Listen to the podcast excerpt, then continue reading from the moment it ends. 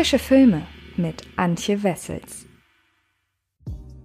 Hallo liebe Freds und herzlich willkommen zu einer neuen Folge des Frische Filme Podcasts und diesmal zu einem Film, auf den ich mich sehr, sehr lange gefreut habe. Ich hatte bereits die Gelegenheit, ihn zu sehen, weiß, dass er hierzulande momentan oder dem aktuellen Stand zufolge im September erscheinen soll. Vielleicht ändert sich das noch momentan, sind die ganzen Termine ja nicht unbedingt in Stein gemeißelt. Aus diesem Grund ja, stelle ich euch heute Saw Spiral vor. Und ähm, wer mich kennt, weiß, ich bin ein sehr, sehr großer Fan der Saw-Reihe, finde das ein sehr, sehr faszinierendes Franchise, auch wenn man über die Qualität der einzelnen Filme natürlich streiten kann. Und nun hat sich eben ausgerechnet Chris Rock an eine Neuauflage gewagt, was sehr, sehr spannend klingt und ob dieses Versprechen, dass das ebenfalls eine spannende Angelegenheit wird, eingehalten werden kann von Saw Spiral. Das verrate ich euch jetzt.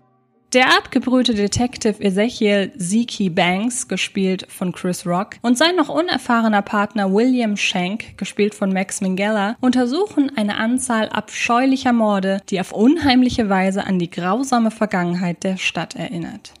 Unterstützt werden die beiden Detectives von Marcus Banks, gespielt von Samuel L. Jackson, einem angesehenen Polizeiveteranen und Vater von Zeke. Ohne es zu ahnen, wird Siki immer tiefer in das mörderische Geheimnis hineingezogen und findet sich plötzlich im Zentrum des morbiden Spiels eines bestialischen Killers wieder.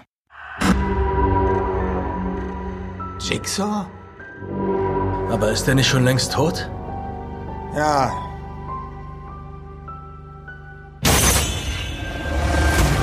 Her mit ihm und nicht erst in ein paar Tagen. In dieser gottverdammten Einheit gibt's kein Schwein, dem ich vertrauen kann. Du kannst das nicht allein machen. Wer immer das war, hatte ein anderes Motiv. Ein persönliches. Wann hast du ihn das letzte Mal gesehen?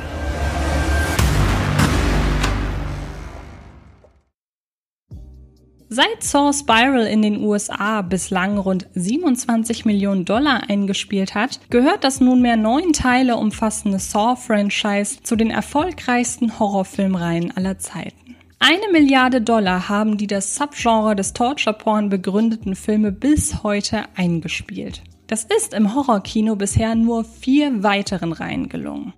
Alien, Resident Evil, der S-Neuauflage, die zudem den aktuell erfolgreichsten Horror-Einzelfilm der Kinogeschichte stellt, und James Wans Conjuring-Reihe.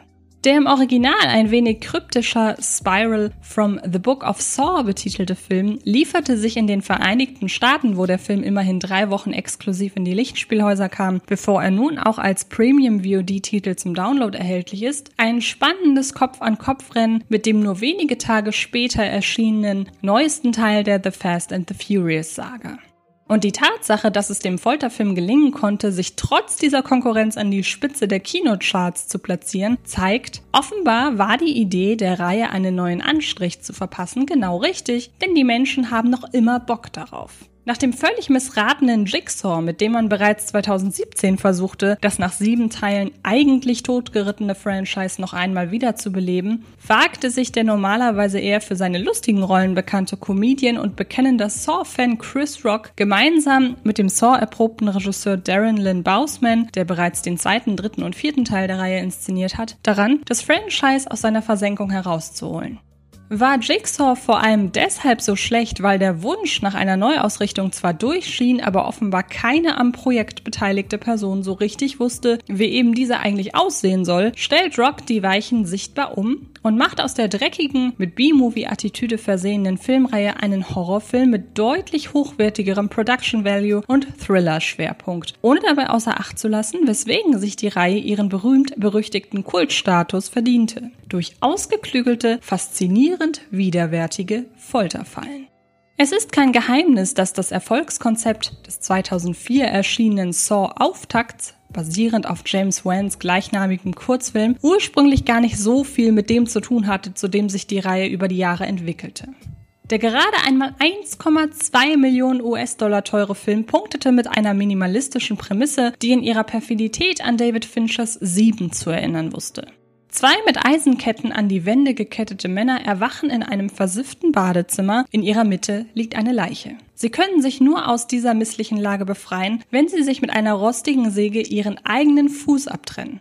Parallel zu diesem Kammerspiel-Szenario erzählte Saw außerdem in Rückblenden die Leben der beiden Hauptfiguren und die Beweggründe dafür nach, weshalb der später als Jigsaw-Killer bekannte John Kramer seine Opfer lieber in, in der Realität vermutlich extrem teuren, Folterapparaturen zu Tode foltert, respektive ihnen einen schier unmöglichen Ausweg ermöglicht, indem sich seine Opfer selbst verstümmeln, anstatt sie einfach zu erschießen.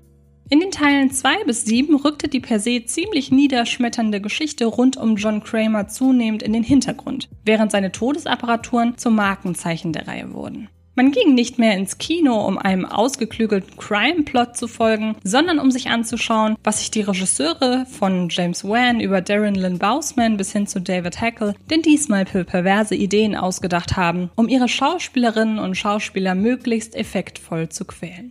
So viel sei verraten, für die Folterpuristinnen gibt's in Saw Spiral auch wieder einiges zu entdecken. Die LiebhaberInnen der ursprünglichen Filmausrichtung kommen derweil ebenfalls auf ihre Kosten, auch wenn die Atmosphäre diesmal eine gänzlich andere ist. Sorgen um die Verharmlosung des Ganzen muss man sich derweil nicht machen. Zwar schlüpfte Chris Rock nicht bloß in die Rolle des Produzenten und schrieb am Skript mit, sondern verkörpert auch im positiven Sinne an der Grenze zur Karikatur die Hauptfigur des wie wahnsinnig nach dem Jigsaw-Trittbrettfahrer suchenden Detectives Zeke Banks, auch die im Vorfeld durch den Trailerauftritt von Samuel L. Jackson angeheizte Vermutung, Saw Spiral käme mit einem verwässernden Augenzwinkern daher, bestätigt das Endergebnis nicht. Trotzdem verlassen die Drehbuchautoren Josh Stolberg und Pete Goldfinger, die schon das Skript zu Jigsaw verfassten, das grimmig-pessimistische Thriller-Terrain aller sieben und setzen stattdessen auf eine weitaus weniger bedeutungsschwangere und dadurch nicht selten sogar kurzweilige Atmosphäre. In Saw Spiral wird viel geflucht und gepöbelt und das ausnahmsweise mal nicht von Samuel L. Jackson, sondern in erster Linie von Chris Rock, dessen eiserner Wille, den Killer zu finden, maßgeblich für das hohe Filmtempo verantwortlich ist. Rock Zeki verliert während der Ermittlungen keine Zeit. Fast jede Szene offenbart irgendeinen neuen Ansatz oder Hinweis. Wenn nicht gerade ein weiteres Geschenk des Killers auf dem Revier eintrifft, sehen wir, wie eine andere Person dem Folterer im wahrsten Sinne des Wortes in die Falle tappt. All das hat zur Folge, dass Saw Spiral völlig ohne Leerlauf daherkommt. Gleichwohl ist das ohne Abspann noch nicht einmal 90 Minuten lange Happening, aber auch bis oben hin vollgestopft mit Eindrücken. Zwischenzeitlich wünscht man sich fast, einfach mal für ein paar Minuten durchschnaufen zu können, um die vielen Indizien zu sortieren. Und doch benötigt man sie eigentlich nicht, denn auch ohne die Möglichkeit, seine Gedanken zu ordnen, liegt die Auflösung hinter Saw Spiral nach rund der Hälfte des Films klar auf der Hand, da die Autoren eben diese ein wenig zu offensichtlich vorbereiten. Vorteil, die Beweggründe des Killers lassen sich so überraschend klar nachvollziehen. Die Auflösung kommt somit nicht völlig aus dem Nichts oder wirkt an den Haaren herbeigezogen, was das Problem vieler Saw-Vorgänger war. Der offensichtliche Nachteil, der Twist-Effekt, bleibt natürlich aus.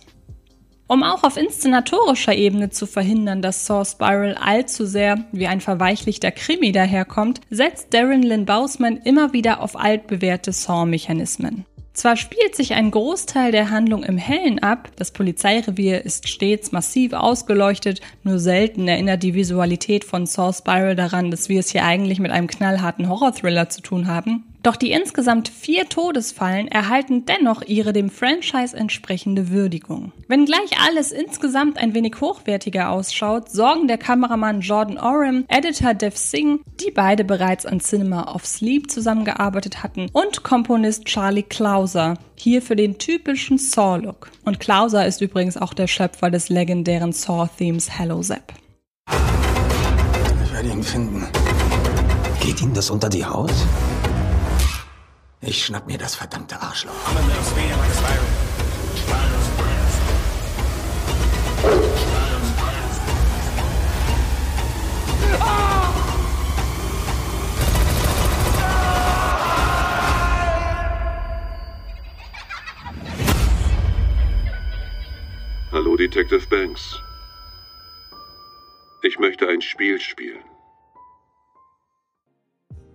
In einem irren Tempo und unter einer kreischenden Tonspur wechseln sich Close-ups von der detaillierten Fallenfunktion, Aufnahmen des Gesamtkunstwerks und Bilder von den angst- und schmerzverzerrten Gesichtern der Opfer ab. Und nach der bekannten Ich möchte ein Spiel spielen Anleitung geht's los. Da werden Finger abgerissen und bei lebendigem Leib Zungen entfernt. Doch die makaberste Szene ist überraschenderweise eine, bei der ein sich vor Schmerzen windender Körper sowie die dazugehörigen Qualschreie fehlen. Es genügen die sich in den Kopf einbrennenden Überreste der Leiche sowie die Sekundenbruchteile von Flashbacks, in denen wir sehen, was zuvor mit genau dieser angestellt wurde, um für noch mehr Unbehagen zu sorgen als die zweifelsohne originellen Fallen, die wir in Aktion erleben dürfen. Trotz alledem hinterlässt der verstärkte Einsatz von Computereffekten einen leicht faden Beigeschmack.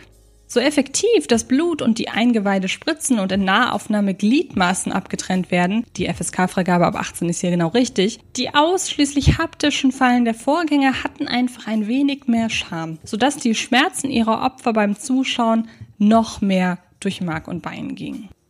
Aller Vorhersehbarkeit der Auflösung zum Trotz, sehr wohl durch Mark und Bein geht der Schlussakkord. Die zuvor immer wieder angedeutete Gesellschaftskritik, die sich allen voran mit den rassistischen Strukturen der US-amerikanischen Polizei befasst, findet hier zu ihrer Formvollendung. Subtil ist das nicht, aber es verleiht dem Anliegen der Filmemacher einen ungeheuren Nachdruck. Erst recht, weil Saw Spiral, getreu den Vorgängern, auf eine Katharsis verzichtet. Der neueste Saw-Film hinterlässt sein Publikum also angemessen frustriert. Und das passt einfach derart gut zur Gesamtthematik, dass man aller Qualität zum Trotz nur hoffen kann, dass es keine Fortsetzung geben wird, die den Knalleffekt der Schlusssequenz zunichte machen könnte. Kommen wir also zu einem Fazit. Darren Lynn Bausman zeigt, wie die Neuausrichtung einer Reihe funktioniert. Sein Saw Spiral besitzt genügend Anleihen an den Ursprung des Franchises, um klar als Saw-Film zu funktionieren. Verhindert durch seinen tonal längst nicht mehr so pessimistischen, dennoch nicht verweichlichten Tonfall jedoch das Gefühl vom More of the Same. Der vorherrschende Digitallook und die brutalen Mechanismen der Folterfallen passen nicht immer zusammen. Bislang überzeugte die Reihe vor allem aufgrund ihrer dreckigen Abartigkeit. Doch im Großen und Ganzen ist dieses inhaltlich recht vorhersehbare Comeback geglückt. Nicht nur aufgrund von Chris Rocks dem Film angemessener Over-the-Top-Performance, sondern auch dank des starken Schlussakkords. Und ihr könnt euch ab dem 9. September selbst überzeugen, denn ab dann läuft Saw Spiral in den Kinos. Auf US-amerikanischen Streamingdiensten ist der Film übrigens auch bereits als Kauf-VOD erhältlich. Und ich wünsche euch an dieser Stelle schon einmal ganz viel Spaß beim Entdecken von Saw Spiral und verweise noch direkt auf die Podcasts dieser Woche, die es ebenfalls noch von mir gibt, denn es geht alles im, oder steht alles im Zeichen des Horrorfilms aktuell. Ich habe nämlich nicht nur über Saw Spiral gesprochen, sondern auch noch über den neuen Film von Brandon Cronenberg, Possessor, und über die neue Sam Raimi-Produktion The Unholy, wobei ich da direkt sagen möchte, lasst euch nicht zu sehr von dem Versprechen blenden, The Unholy sei ein neuer Sam Raimi-Film. Das ist er nämlich nur bedingt. So, damit bin ich durch. Auf dem YouTube-Kanal von Fred Carpet findet ihr diese Woche noch ein Top 10 Video zu den besten Sequels, die besser sind als der erste Teil. Und ich freue mich da sehr darauf, mit euch zu diskutieren. Und dann bleibt nur noch zu sagen, vielen Dank fürs Zuhören. Und dann hören oder sehen wir uns in den nächsten Tagen garantiert irgendwo im Internet. Macht es gut und bis bald. Das war Frische Filme, der Podcast von Fred Carpet.